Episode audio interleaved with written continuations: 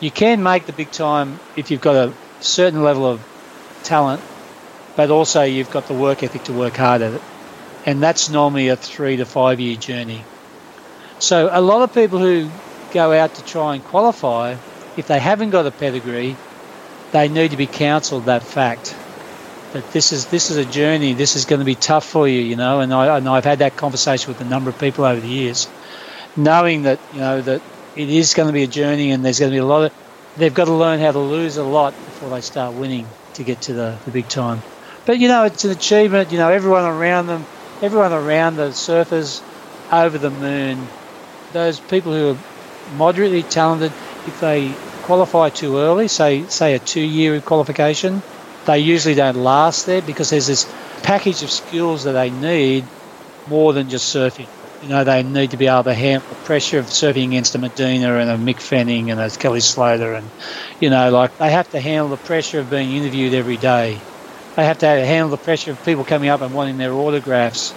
You know, when when in the WQS that doesn't happen. You know, so that when they get to the big time, there's all these different pressures, and there's also the pressure in the in the WCT that you might surf, you might compete on day one and then not compete until day 10. So you've got seven or eight days of lay um, layover, you know, where you don't compete. You've got to sit around. You've got to you've got to be like a Ferrari in a garage. You know, you've got to you've got to be ready to go. And someone who isn't hasn't got that package of skills hasn't got that skill. They haven't learnt those other intangible skills that the, that the top line pro has. Besides learning the different breaks as well around the world. You know, the, the Chopes, the Bells Beach, the snappers, the, know, they're, they're all learning curves in themselves. That was Martin Dunn, and this is the Ocean Riders Podcast.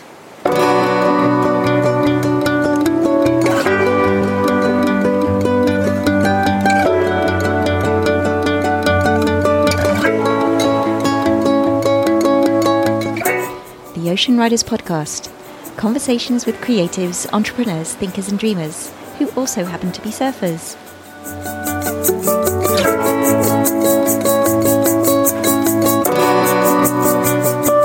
Hi, everybody, and welcome to the Ocean Riders podcast. My name is Imi, and I am your host. I'm super stoked to be back behind the mic today and to launch episode 55 of the Ocean Riders podcast. I hope you're enjoying it so far, and if you are, you can share the love there are many ways that you can help me reach more listeners and support my efforts. First of all, subscribe to the podcast on your app. This way, all the shows will automatically download onto your phone and you won't miss an episode. Second, rate or review it on Apple Podcasts. Your reviews will help someone else choose the podcast and perhaps they will be inspired to follow a path similar to one of my guests. Finally, you can also head over to my web shop, The Ocean Riders shop.com and get some super cool and environmentally friendly t shirts or sweatshirts, and this will help me pay for my awesome editor. Now that housekeeping is out of the way, I'm really excited to introduce you to my world, a worldwide legend. His name is Martin Dunn, and he is my guest today. Martin has been influencing worldwide professional surfing for the past 35 years. He's a professional surf coach who has taken his students to the summits he is the driving force behind the success of Team Australia and Team Peru surfing team, and over 20 WCT pro surfers too, such as Julian Wilson, Carissa Moore, Sally Fitzgibbons, and his own son Ben Dunn, just to name a few. So, if you grew up learning to surf in Australia, you are bound to have come across also one of his booklets on surfing drills. He started his career by writing a thesis about the perfect cutback, so in essence, Martin is the man. So today we get to know Martin a bit better and to found out how he innovated way before the others and became a professional surf coach. Martin also lets us in on a few tips to improve our own surfing. We also get to discover Martin's latest surf related project, whose ambition is to make us all better surfers. So without further ado, please enjoy my conversation with Martin Dunn.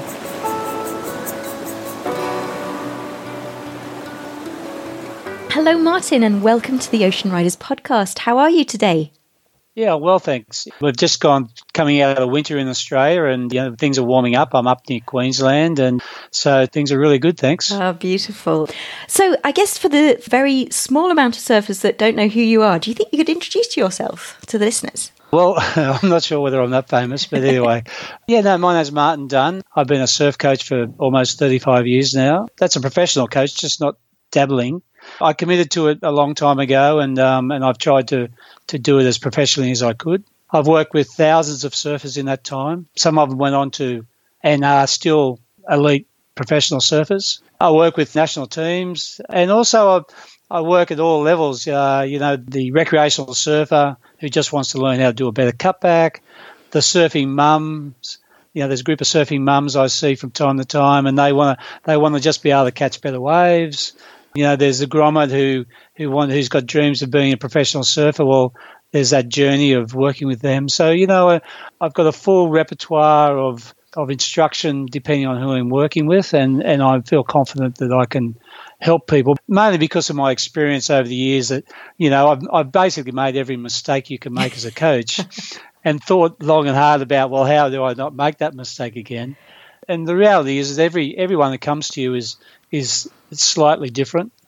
They have slightly different motivations and expectations, and, and you've got to help them help them get to where they want to go um, as first fast as they want to work on it can allow. Mm, absolutely. And so, what was it like growing up in Old Bar, New South Wales?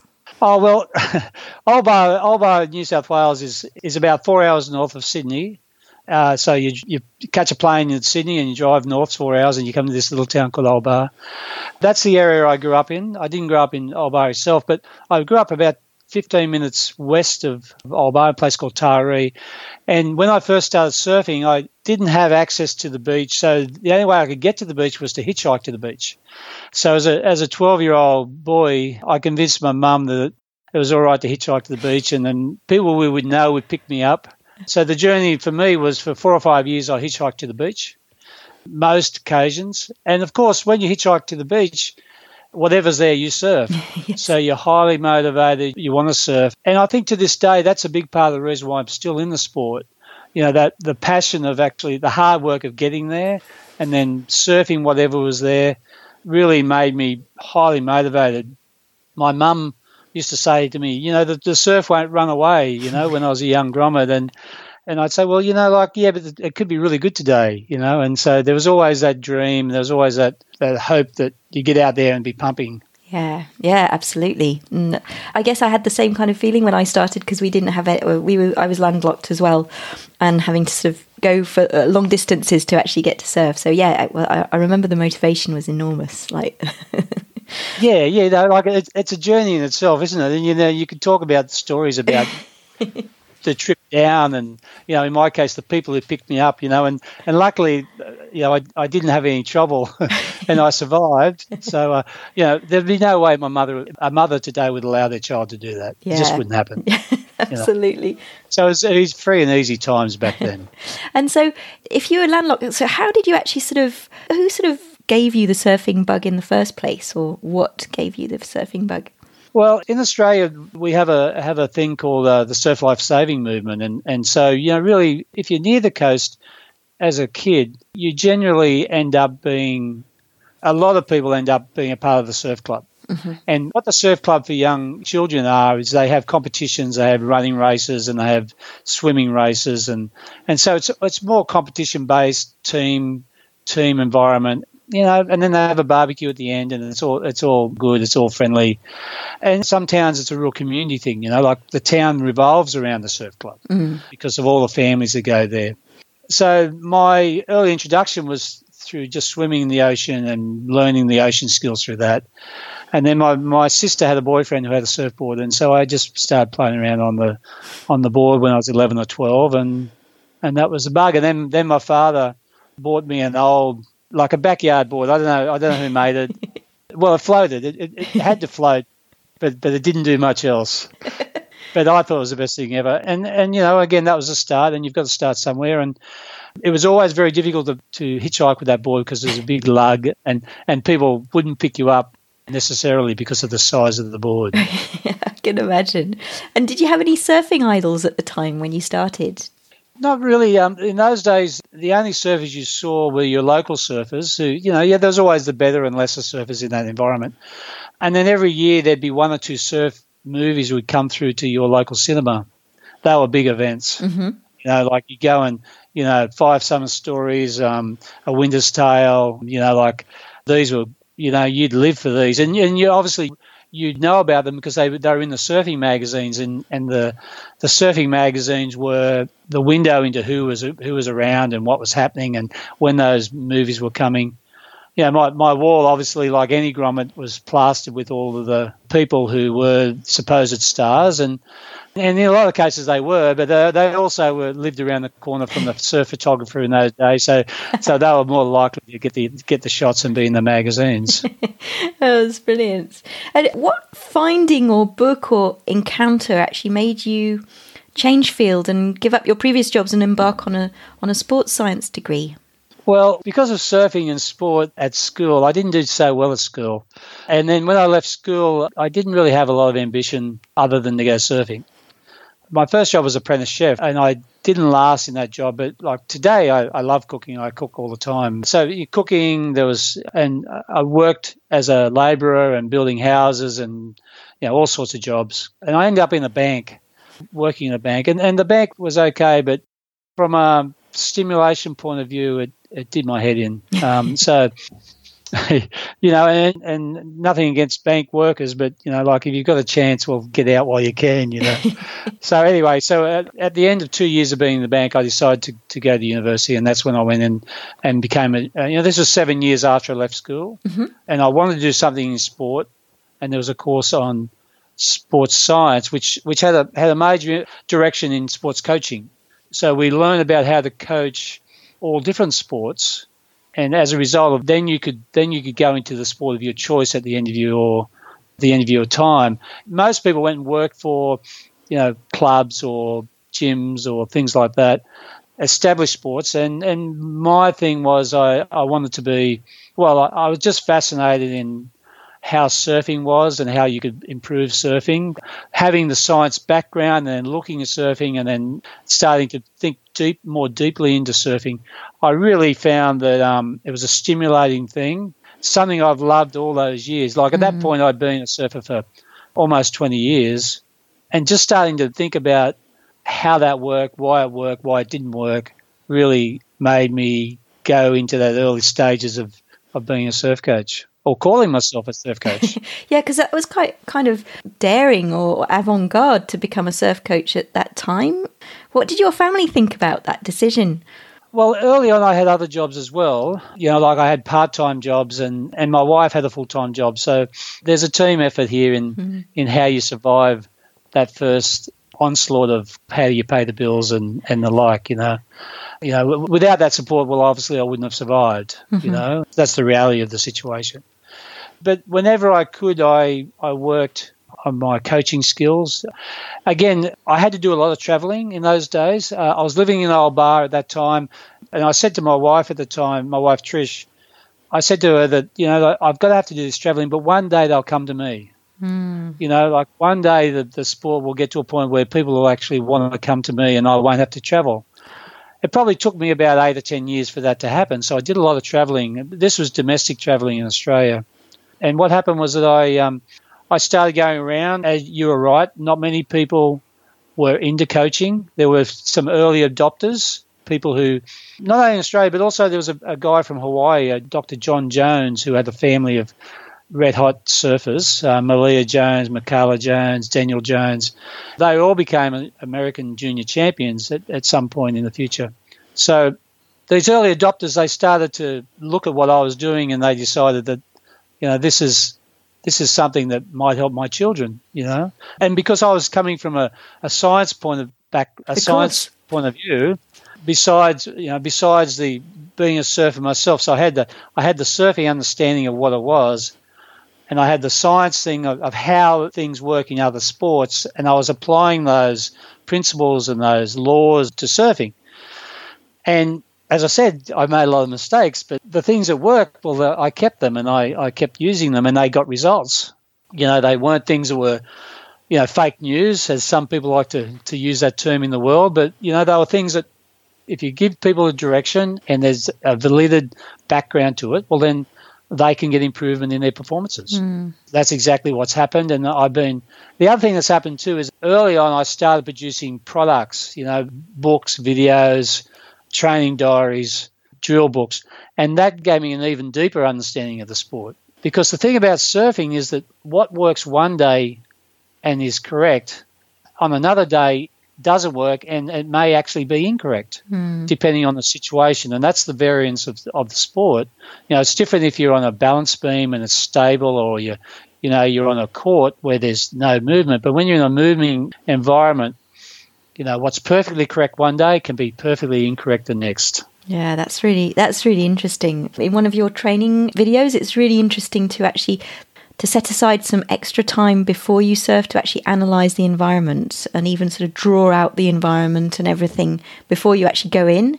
And I thought that was such good advice, and I, nobody's ever sort of told me to do that sort of in such detail before and that was really uh, sort of super super helpful information for for an average surfer like me well, you know, like it, it, means that you might miss one or two waves in that surf because you've taken the time to to actually study the ocean.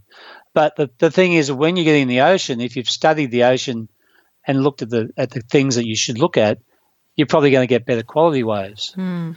and you're probably going to get better rides because you're going to be taking off in a better position on the wave. Absolutely. You know, like a big a big frustration for many people is that they paddle out and they'll they paddle for a lot of waves and they can't that they can't catch. Yeah, and they get tired. Yeah, and they get tired, but but also when they paddle for a wave they can't catch, they turn around and they start paddling out, and and the wave that they should have waited for breaks on their head. Yeah. You know what I mean? and we can all we can all relate to that, you know, that you just get smashed. And it's it's you know, as as a pro surfer from Peru said to me, when you're paddling back out, it's, it's, it's actually the paddle of shame. you know, and I thought, I thought that, you know, that's what it is. You know, you've made that mistake, and the price you're going to pay is you're going to get smashed by the next wave behind it. Absolutely. You know, and, and, you know, and, and and that's the reality. But the thing about it is, if you're aware about what the way ocean's doing that day, and you're aware of, of what the type of wave you want to try and catch, so if you like set a little target, you're more likely to actually achieve that target. Mm, mm, absolutely. And it's really that simple. Yeah, yeah. And I mean, I'm not saying at all that the whole thing is limited to that first sort of introduction video because there are tons and tons of things in your website that you can actually learn about. And what's really interesting is you actually wrote a thesis about the forehand cutback. Now, could you tell me what you sort of discovered or some of your findings in the thesis? Well, again, that was that was in my last that was my last year of university, and fundamentally, what it was was that there's a subject called biomechanics, and biomechanics is the study of movement and the forces that, are, that apply to that to movement. So you know, like whenever we do something, whether we kick a ball or we drive a car or you know, or we, we run run down to the beach, we're actually using the forces that we produce, and then we're trying to counteract the forces of nature that try to stop us from doing things. And so, so when you when you look at someone surfing, you've got all these forces happening. You know, you've got the force from you've got the force of gravity pushing down, you know, which takes you down a wave. You've got the force of the wave itself, and you know, and that varies between and that varies between strong and weak and everything in between. And that depends on the, a number of factors. You know, the bottom contour that the wave's breaking on, the strength of the generating storm, and how far away it was, how close it is, and the like. And then as we take off, there's a force which is which is a drag force that's working to slow us down. So our board goes through the through the wave, and, and so there's a, a drag force. If you, for instance, if you if you finish a wave, if a wave finishes it, it's it breaking and it breaks out into a deep channel. If you drive straight out off the wave into the deep channel, you'll eventually stop. Mm. And the thing that stops you is that drag force. Yeah. Right. So that that's the sort of thing. So there's the forces that you do, and then there's the nature has, and then there's the forces that the body creates. So, you know, there's a thing called summation of forces. So, where when we bend our body and we straighten it, there's a sequential contraction of the body as we straighten. And what that does, that pushes against the board. The board pushes against the water and then lets go, if you like, and then we go up the wave face. You know, mm. like I'm not sure to explain that correctly, but but you know what I mean. Like there, there's there's the force of your body as well. Mm so when I coming back to the cutback, when I earlier when I was at university, there was no scientific studies on surfing There was no, you know, there's really nothing on surfing. And so what I did was I did this study of, of a, there was a famous cutback by a guy by the name of Thornton Fallander Australia, from Australia. He's a, he used to be a famous surfer back in the back in the 70s and 80s, and he was one of the first guys to be to be shown at Nias in Indonesia. And he came out of this barrel and he did this beautiful cutback where he came around and he put it up on the foam. And well, that was the cutback I did the, the biomechanical analysis of. And my, my take, what I had to do was to actually say what forces were being applied and what he did to make the cutback smooth and seamless and controlled. And so, so having that understanding, you know, that there is a science behind everything we do, you can actually then go and say, okay, well, there's every single maneuver in surfing, there actually is a correct technique. Mm. Some purists mightn't want to hear that, but that's the that's the reality. From a purely science point of view, there's a there's a correct technique. The thing that people see when they see different surfers surfing is it's different surfers' interpretation of that technique. So that's their style, if you like, when they surf, and that's that's affected by their body shape, their ability, their athleticism, their, the, the ability of the muscles to produce power. There's the the conditioning of where they grew up from. You know, like some places produce surfers who are very good at going up and down a wave, and there's other places that produce surfers that are very good at if there's lots of closeouts going fast across a wave, right. and they aren't so good up and down. So they're conditioned to the they're conditioned from from where they surf mostly or where they learn to surf, and that that has an effect on their style as well. So when I analysed that cutback, that was the thing that really got me to be the coach that I am today, mm. because that was the thing that I thought, wow, how good's that? You know, how good is that? That that's surfing. I've never I've never actually seen surfing in that light ever. And for most people, they, they couldn't care less. but for me, but for me, I, I, love it. I love that stuff. And I could talk about surfing in that vein, about the technical, the, the small degrees of surfing, for as long as you want to talk about. You know, really. That's fantastic. that's. Yeah, that's that's how it works. But you know, the, the thing about it though is because it's because it's, it's such a technical sport. The art of being a coach is actually you've got to bring it into a, a user friendly model that people can understand. Mm, yeah, yeah. So that's that's what I try. That's what I've tried to do through my whole career, is to explain complex tasks into simple explanations. And in some words, it's sometimes it's just one word. It might be, you know, you can say twist, and that has all sorts of connotations when you when you're talking about someone coming off the top of a wave. So twisting off the top of the wave means putting your weight somewhere means putting your body somewhere. But but if you actually talk to people about doing that in that long form way, it's all over before you get to the end of the sentence. Mm, yeah. so from a, an instructional point of view, you actually got to come up with teaching cues that actually can and then explain what the cue means and then then people can then go and work on a particular action with a particular focus on one word and then, and they can get it and it makes makes perfect sense to them. Yeah, because you've got lots of expressions that have been actually sort of taken up by the surfing culture overall, like you know the chest over front knee concept, the you know all sorts of things like that. Could you tell us a bit more about that? Yeah, well, yeah, there's a few of them. Yeah, there's, there's chest over front knee. Chest over front knee is, is the perfect balance position. So if you do a final maneuver, well, if you do any maneuver, you actually got to recenter over your board to become balanced. And so what happens in surfing is we, we lean off our board to go into a maneuver, we do a maneuver, and at some point to finish the maneuver, we have to get back over the top of the board. And if we're doing a combination of maneuvers, getting back over the top of the board is only for a moment. It's just like a tenth of a second or two tenths of a second, and then we lean off the board again to go into the next maneuver. But there is a moment when, when we are balanced. Mm.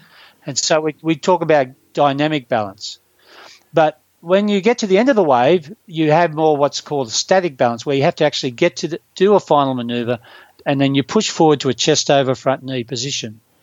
Fundamentally, what we're doing there is we're putting our weight back over to the center of the board so the board lands and is totally parallel to, you know, it's flat.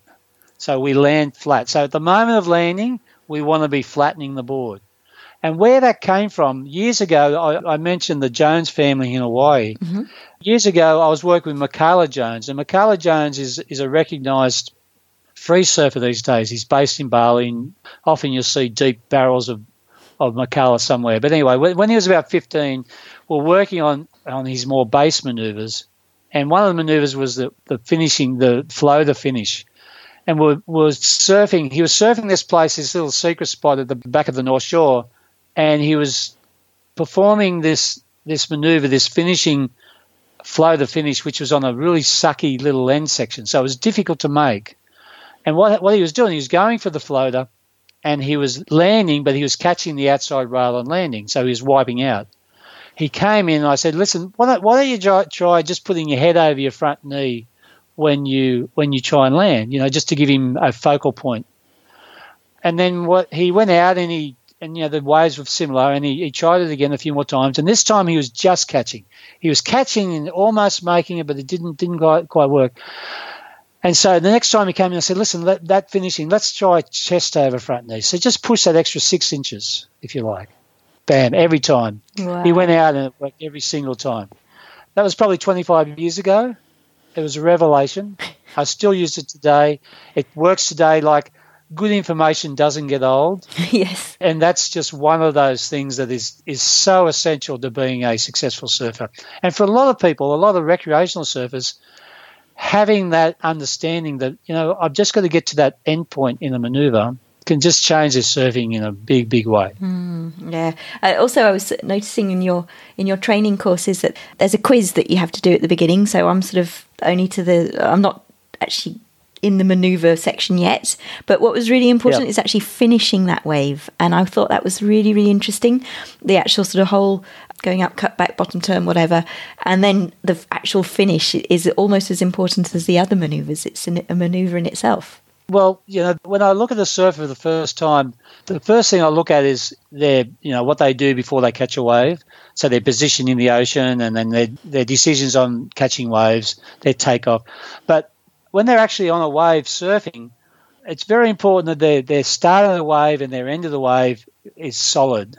Right. So that if I'm going to instruct someone, that's where I start. Yeah. Okay, I call that the, the bookends of the ride. Okay, so that they're the things that hold everything else up. So at the start of the wave, you you need a good entry into the wave. You know, you need a good fast entry up fast if you've got that ability, and then you've got to be able to create horizontal speed.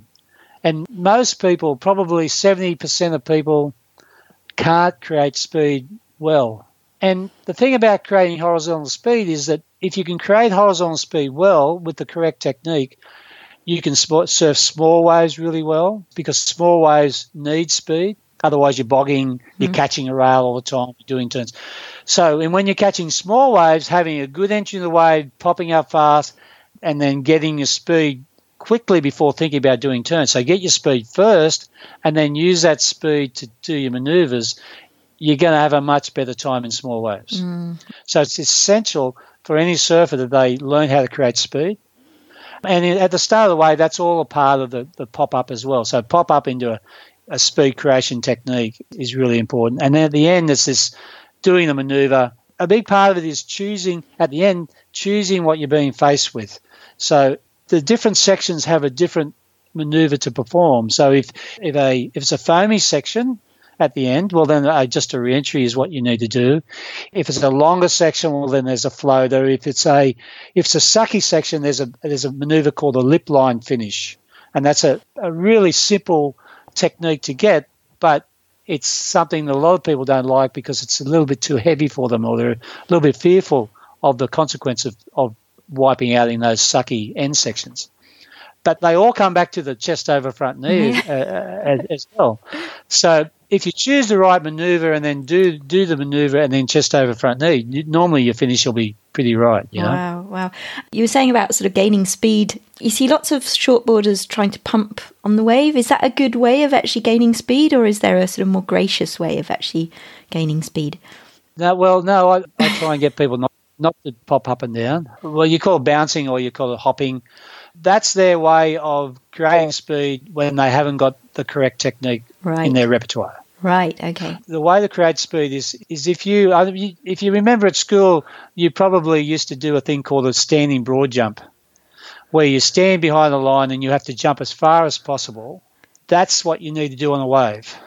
You need to actually jump to your feet and then you straighten your body and lift your arms up to shoulder level or face level so you end up with a straight body and your your hands straight in front of you, like like if you like a zombie sort uh-huh. of look. and what you're trying to do there is you, you're trying to lift your weight up onto your toes. Okay. Okay, so you, you're unweighting the surfboard. So you, you're basically throwing yourself up, which unweights the surfboard, and the board in response it jumps forward. And if you look in, you know, in, you've been into my website. If you look in the speed creation area, that shows that graphically that that technique. Now, that's a technique, you know, I was just talking to someone the other day that, you know, as 15 year old surfers, Sally Fitzgibbon, mm-hmm. Nikki Van Dijk, Connor O'Leary, who's in the CT, Wade Carmichael's in the CT, those four surfers alone couldn't create speed. What they used to do is they used to bounce or hop like you see. Uh-huh. You'll see now when they when they're actually trying to create speed, they're always straightening their body and lifting their arms forward. And that's one of the main techniques. As I said, it's one of the main things I teach because I know how essential it is. Mm. And as an aside, last year at the Pipe Masters in Hawaii, Kelly Slater got a 10 point ride. Right? He got this big, deep, long forehand barrel at backdoor pipeline. And he got that, and the only reason he made that was because he used that speed creation four or five times inside the tube. Wow. Okay. You know, and so, you know, like I've actually done a in my well. Anyway, you can find that. You can type in Kelly Slater pipeline temporary ride, and you'll see him stall on takeoff, and then he'll start pumping in the tube, right? And so he can do that technique. If someone else who hasn't got that technique was taking off in that situation, they wouldn't have made that tube. Hmm. Right. So that's the other extreme. And so this is a this is a technique that's that's used in numerous situations, but I highly recommend that every surfer should learn it. It's very, very important to a to a surfing performance. Yeah, yeah. Well, I definitely sort of check out your website because it's all explained really, really well with videos and and all sorts of techniques and diagrams and things like that. So yeah, absolutely. And so, what are exactly the sort of the pillars of your philosophy and training programs? Have you got a sort of certain structure to them?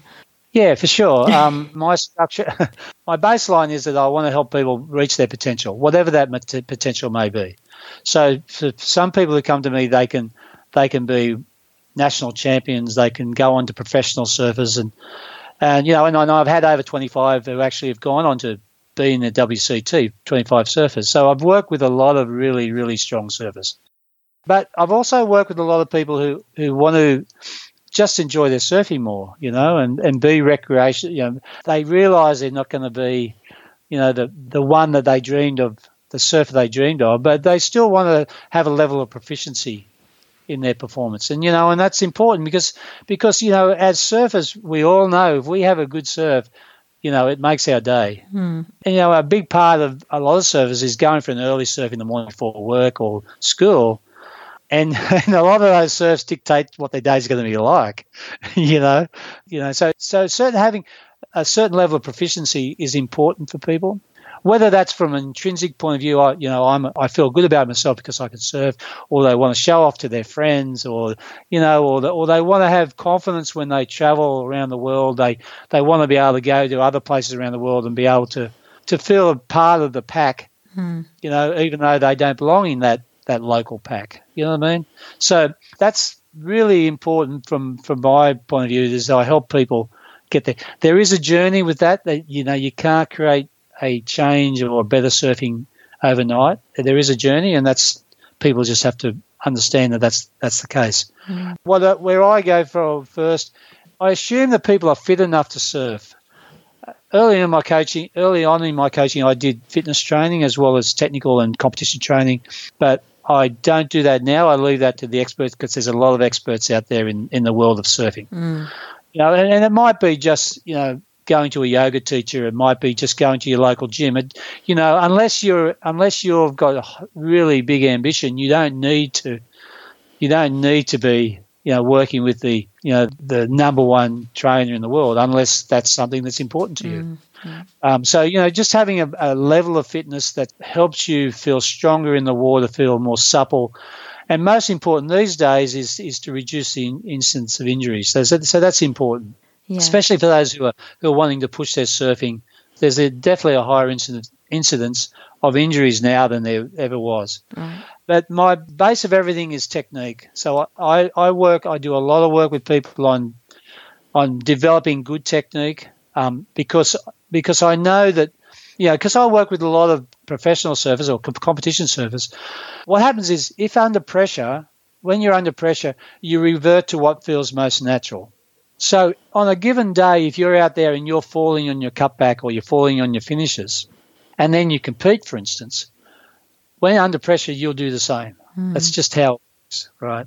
Your body tightens up, and the things that you that feel most comfortable for you, and for some people, falling off every wave feels most comfortable to them. That's just who they are, and that's just where they are in their surfing.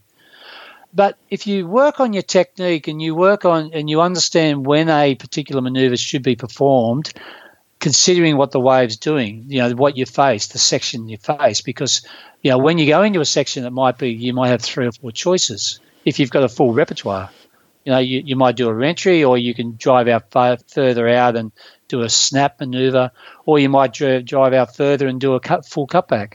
You know, but that's your choice if you've got the ability to do all those, those maneuvers. So choosing the right maneuver for the section is a big part of advancing a performance. Mm-hmm but you actually have to be able to perform the maneuvers first.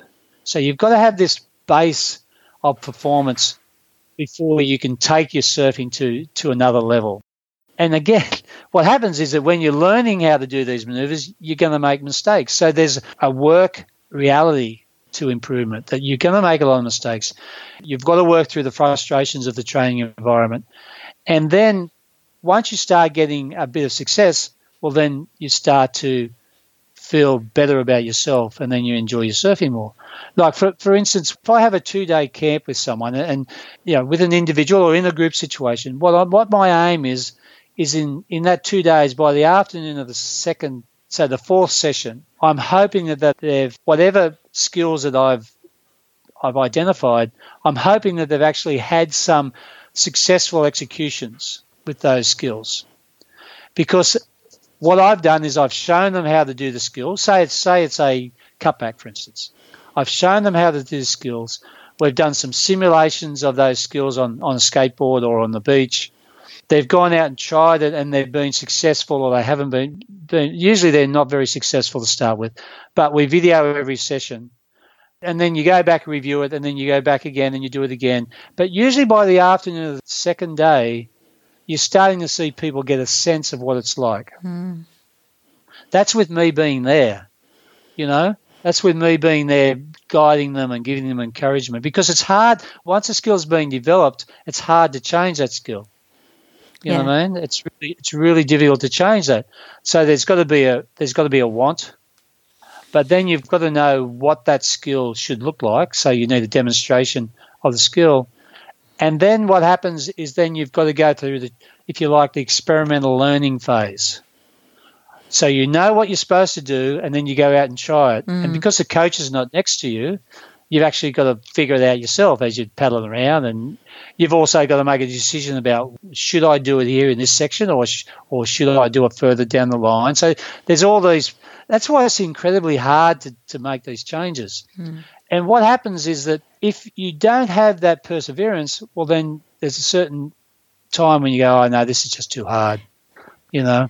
And then oh, I'm just going to go. I'm just going to go have fun. and it's all in the kind of mindset sort of thing. There's a yeah, lot. yeah, that's right. And and then what happens is that if you like, you they're on the pre- prefaces of actually having more fun because they're going to be doing the skill more successfully and consistently if they can just persevere a little bit more. Mm. The big thing, though, that people have to understand is there's a lot of information out there on the web right now about how to do things in the sport of surfing.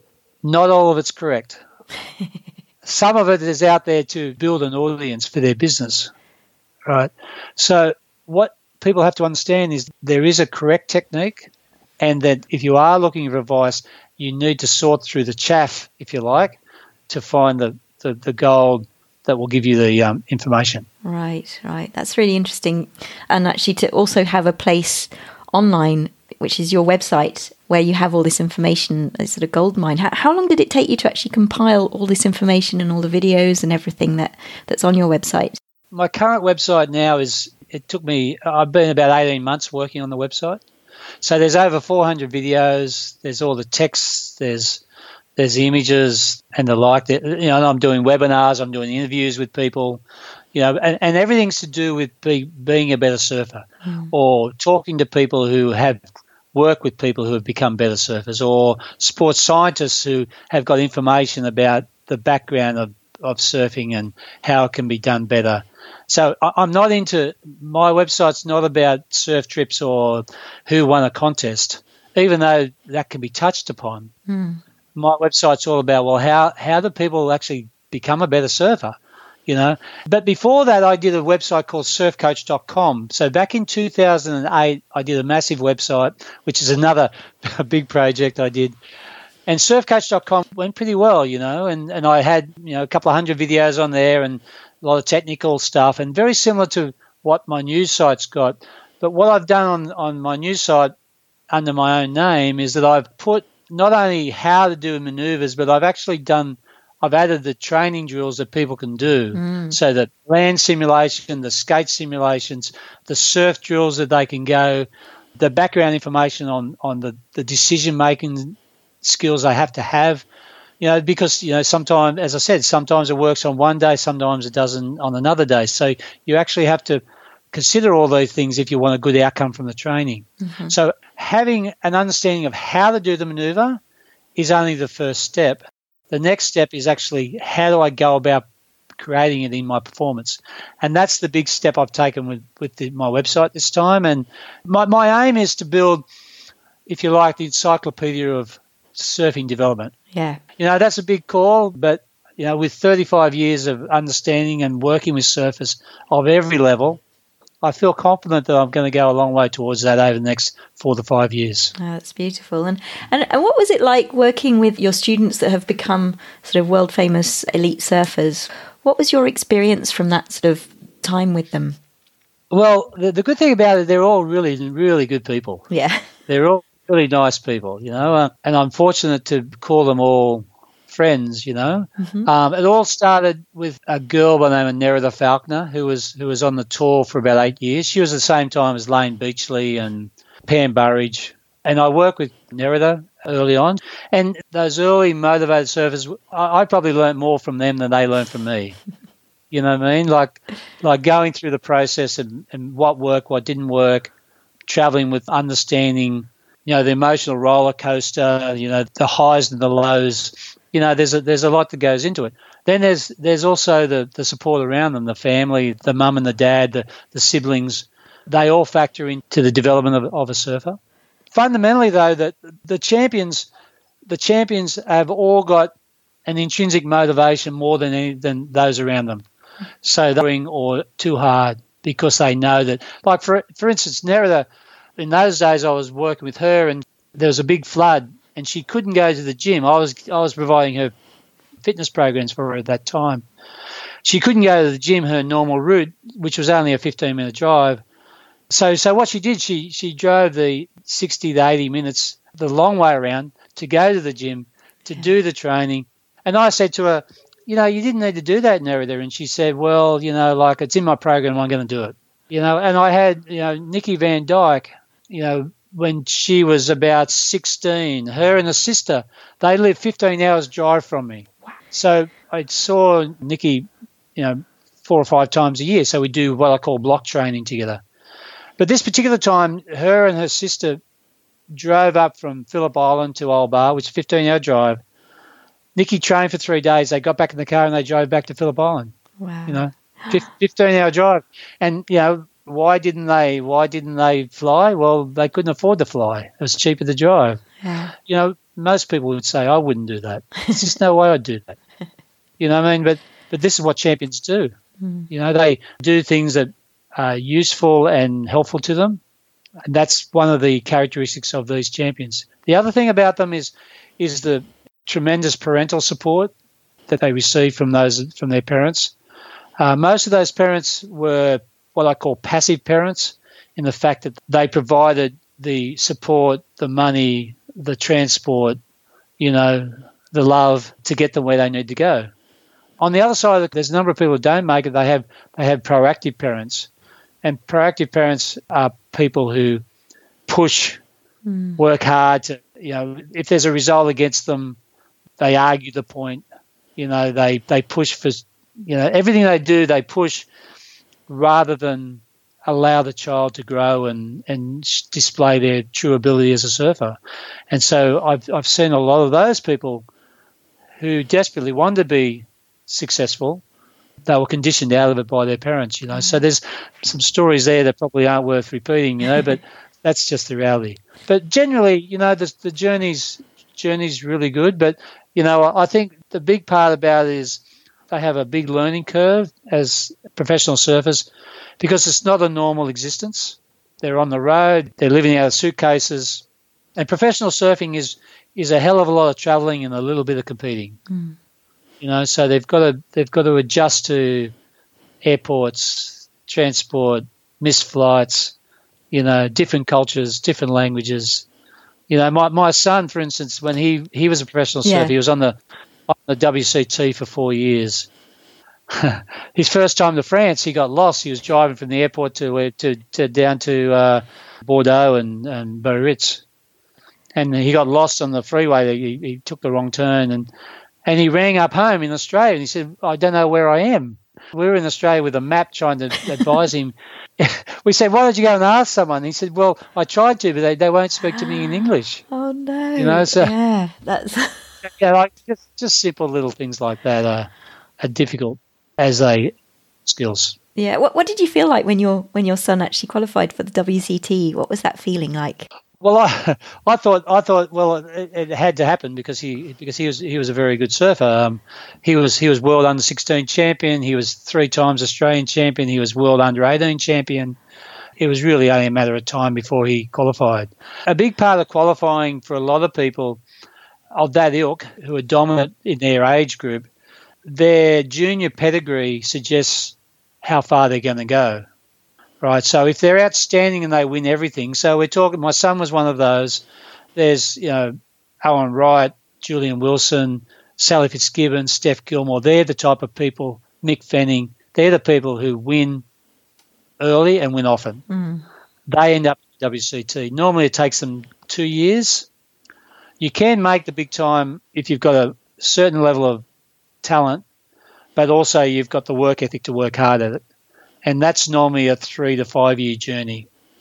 So a lot of people who go out to try and qualify, if they haven't got a pedigree, they need to be counselled that fact that this is this is a journey. This is going to be tough for you, you know. And I and I've had that conversation with a number of people over the years, knowing that you know that it is going to be a journey, and there's going to be a lot of. They've got to learn how to lose a lot before they start winning yeah. to get to the, the big time. But you know, it's an achievement. You know, everyone around them everyone around the surfers over the moon. Those people who are moderately talented, if they qualify too early, say say a two year qualification, they usually don't last there because there's this package of skills that they need more than just surfing. You hmm. know, they need to be able to handle the pressure of surfing against a Medina and a Mick Fanning and a Kelly Slater and you know, like they have to handle the pressure of being interviewed every day they have to handle the pressure of people coming up and wanting their autographs. You know, when, when in the WQS that doesn't happen. You know, so that when they get to the big time, there's all these different pressures, and there's also the pressure in the in the WCT that you might surf, you might compete on day one, and then not compete until day ten. So you've got seven or eight days of lay yeah. um, layover, you know, where you don't compete. You've got to sit around. You've got to you got to be like a Ferrari in a garage. You know, you've got to you've got to be ready to go. And someone who isn't hasn't got that package of skills hasn't got that skill. Mm. They haven't learnt those other intangible skills that a, that a top line pro has. Besides learning the different breaks as well around the world, you know, the, the Chopes, the Bells Beach, the snappers, the, you know, they're, they're all learning curves in themselves.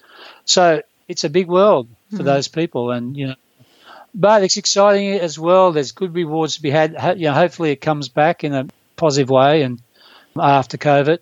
Yes. But you know, like it really is um it is a great achievement. You know, when you think about that these people, you know, there's top 30 in the world in the men and top 16 in the women out of what 30 million people you know who surf maybe 40 million people who surf whatever the numbers are these are the very elite this this is a really this is a real achievement Yeah. in anyone's language Yeah. and you know when you think about it if i just just an aside kelly slater kelly slater in my view is the best athlete of any sport ever you know, I mean, like he is just a phenomenon. If he had been in some other sport, he would have been a superstar of the highest order. Yeah. You know, he's just unbelievable what that guy's done in, in his career, and he's still doing it. You know, like, you know. Anyway, that was just an aside. I just wanted to mention that what my feelings on that. yeah, absolutely. But uh, no, it's it is incredible what, what Kelly Slater has achieved, and all the all the people on the on the WCT is is a real phenomenon. So I guess well we're almost ready to park the bus and finish this lovely conversation. I was just wondering what's the sort of best memory or surfing memory out of all the places that you visited. Well, the thing I really like, I've been very, very fortunate because I've, I've been in the game and because I've, when you produce books and videos and you become known as an expert in the field. And, and as a result of that, and I also, I was Australian coach for, you know, four or five years. And so that gives you credibility around the world as well. So I've been very fortunate to be able to have, have traveled the world extensively, the surfing world extensively, and I've worked for other countries and other organizations as well. I really like working in other other cultures. You know, you're delivering the same information, but you actually every different culture you go to, you have to modify it depending on the culture. So, you know, I, I work closely with Hiroto Ohara in Japan. He's one of their main guys in Japan. I was proving for a couple of years, you know, so I work with the Japanese. I've worked with the Americans. They speak the same language as us, but they're not the same people. you know, there's the Peruvians, the South Americans. You know, I've worked with some French surfers as well. My son-in-law is a French guy from Brittany, actually. Right. So I've got to know some some really nice, you know, Pauline Ado and you know Jorgann Couzinet and, and and Tristan.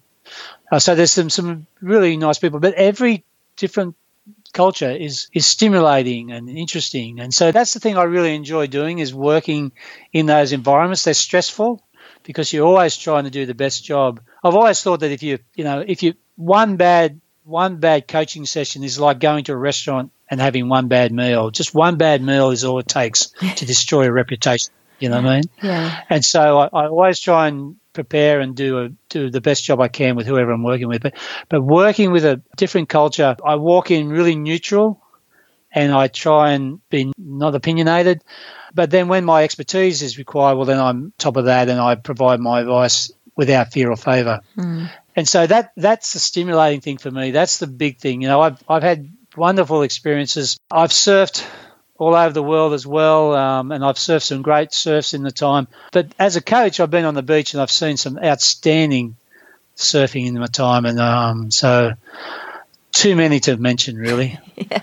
But you were saying at the beginning that you travelled a lot when you started out, and now everybody's travelling to you. How does that make you feel? Uh, well, a validation. There's a validation that what you what you're saying is correct. It's a validation that people feel as though that you've got what they're after, so they're looking for answers, then you've got it. I'm a lot more certain in my opinion now. Like uh, the thing is, I, I don't I don't provide an opinion to someone unless I'm sure of that opinion, because as soon as you actually say something about a performance, say, oh, you know that you, you need to work on your bottom turn or you need to, you know, your, your wave selection's not good. Or as soon as you say that to someone, it's in that in that student's brain, it's in their mind, and they start dwelling on it. And so I don't talk to people. I don't give advice unless I'm sure of my opinion about what is what the what the students or the surface requirements are, and I don't give advice unless I've got a solution. Hmm. You know, so so it's one thing to say, listen, no, you know, your, your cutback's no good. Go and work on your cutback. You know what that's done. If I say that is I've I've given you a double negative, really, because you don't know how to work on your cutback, and the coach thinks oh, I've got a terrible cutback. but around the world, there's so much of the instruction going on. Hmm. You know, from what I see. So, so you know, like that's the big thing about it is the validation is that all the work that I've done, all the groundwork I've done, and you know, if someone was going to be a coach, you know, you mentioned that in before we started talking today, but someone's going to be a coach. The more they can read, the more they can understand the sport, the more thorough they can be, and the more to, to you don't always have to give an opinion when someone says, "What do you think?" You know, you know, often, uh, and especially the higher up the surfer is, often I'll say, "Oh, you know, like go and get a few more waves." I'm not sure, mm. you know, um, because as I said, you don't want to plan a thought in someone who who may sleep on it and not, you know, and toss and turn on on whatever you said. And so, you know, that validation comes from people. People like what I do, obviously. Mm. Otherwise, I. You know, I don't advertise for my coaching. Other well, now I am because I've got my website that I'm I'm promoting. But you know, I'm not out there doing doing a lot. I just walk around and I do my thing. And then if people like what I do, you know, like for instance, you know, people like Jessi Miley-Dyer, who's the commissioner for the WSL. I was her coach for five or six years before she became a professional surfer. Her and her best friend Rebecca Woods, who are great students, great to work with, great girls. They're people who recommend people to me. Yeah, you know, you know Beth, Bethany Hamilton. I've I've worked a number of times with Bethany Hamilton. She sends me videos for, for a review, mm. you know, and so that's, you know, for me, that's the greatest validation ever. Yeah. Yeah. You know, someone like her, who I think is up there with Kelly Slater. Yeah, absolutely. You know, she, she's a Kelly Slater in my mind, but with what she's done. I'm more stoked for her to do that than she would be to get the videos that I send to her. you know? So you know, like I don't want people to think I'm name dropping there. I, I think I think that's you asked me about what I think about it. I, I'm stoked. I'm stoked that people find what I've done in my work of such value that people like that go, okay, yeah, I, I want to send my video. I want his opinion. Yeah, it's a really, it's it's a really good, really good accolade on 35 years of hard work. Yeah, absolutely. Yeah, wonderful. It's really lovely way to actually sort of conclude this conversation. So, do you think you could uh, give the listeners all the details of your website so that we can come and sure, check it out? Like, like, yeah, yeah. My, my website's under my name, so it's martindunn.com.au. Mm-hmm. So it's an Australian address. Obviously, on the web, it's it's accessible from anywhere in the world. I've got over 400 videos. I'm, I've actually just started putting up how to fix specific errors. So people have got errors in their surfing. So I'm going to have about 50 of those, just you know how the you know if you can't reach the phone when you do your cup, you run out of speed. Well, then that, that's it. So anyway, those sort of things, and I'm wanting to, as I said to you before, is I'm wanting my website to become known in time as as the authority on how you become a better surfer, and that's my aim. That's what I'm working towards. And at the moment, you know, I've got three or four hundred, well, over 300 people who are members of my site right now anyone can come in seven days free, just like you did, Emmy. Yep, seven yep. days free. You don't have to put your credit card in. I'm hoping at the end of seven days, some of those people will come and say, "Yeah, I, would like to be a part of it. and I'd like to know more and be a, have a journey with me." Mm-hmm. But those who don't, you know, I'm really comfortable about those people who don't stay. You know, because you know what, I'm actually showing them there is a way you can become a better surfer. Yeah, yeah. And you can take all those nuggets of information I've got and you can use them to your benefit. Even if you pick up one thing about, because, you know, a lot of new surfers, for instance, they have trouble catching waves. so if you just learn about preparing before you paddle out and knowing where to sit in the ocean, and you get that from my, my website, on my seven day free trial and never come back, I'm stoked. I'll be really happy. That's fantastic. And are you on Facebook or Instagram or anything, or just yeah, the website? Yeah, on Facebook, just uh, just under, under my name. Yep. Yep. Okay. Yep. Okay. Yeah, so you, you, just have to type my name in, and, and I'll come up wherever. okay. So, what are your plans for the next months? Well, in in Australia, because of COVID, we've we've been more fortunate than a lot of places around the world. We haven't had drastic lockdowns, even though Melbourne is in the lockdown right now. So we've been relatively free to travel around and live a semi-normal life. It's it's changed, but it's it's semi-normal.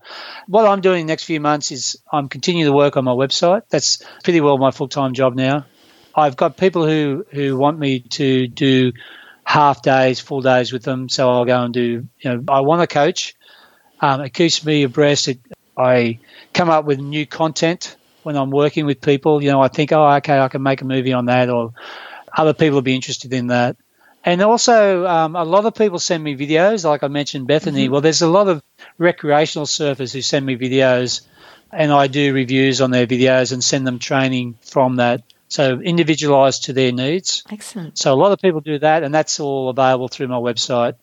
Uh, so, if you've got, you know, yeah, really, anyone anyone who wants to be a better surfer, if, if they've got video of themselves, really doesn't matter what level they are, I can I can pinpoint exactly what they need to take that next step.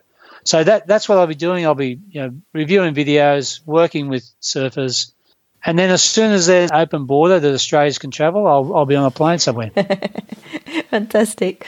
Well, Martin, it was an absolute delight to speak to you and to learn more about your career and your your programs and how to become a better surfer. And I really thank you for your time.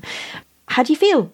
I feel great, thanks, Jimmy. Yeah, really good. You know, it's a it's a it's a real pleasure to share share my understanding of what surfing is, and I'm really looking forward to uh, hopefully get some of your listeners come in and, and see what's what I'm I'm offering and building the the knowledge for the future. All right, brilliant. Well, thank you very much, Martin, and hope to speak to you soon. Take care. Thanks, Amy. Bye. I hope you enjoyed this conversation. I don't know about you, but I could just picture Martin growing up in Australia hitchhiking to the beach with a surfboard. In fact, at the moment, I'm reading Bob McTavish's book, and there's a lot of resemblance. Martin is also so modest about his achievements. But it was such a great privilege to talk to him. It was amazing. I love the way Martin is still also innovating and sharing his encyclopedic knowledge via his website.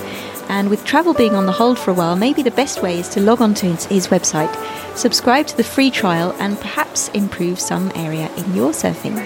So head over to martindunn.com slash au and check it out.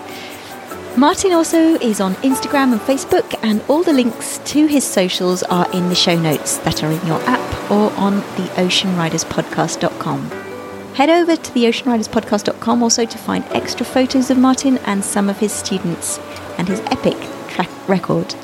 Anyway, until next episode, take care. Thank you for listening. Thank you, Martin, for being my awesome guest. And thank you, Lang, for being my awesome editor. Until next episode, take care, have fun, and enjoy the waves. Ciao.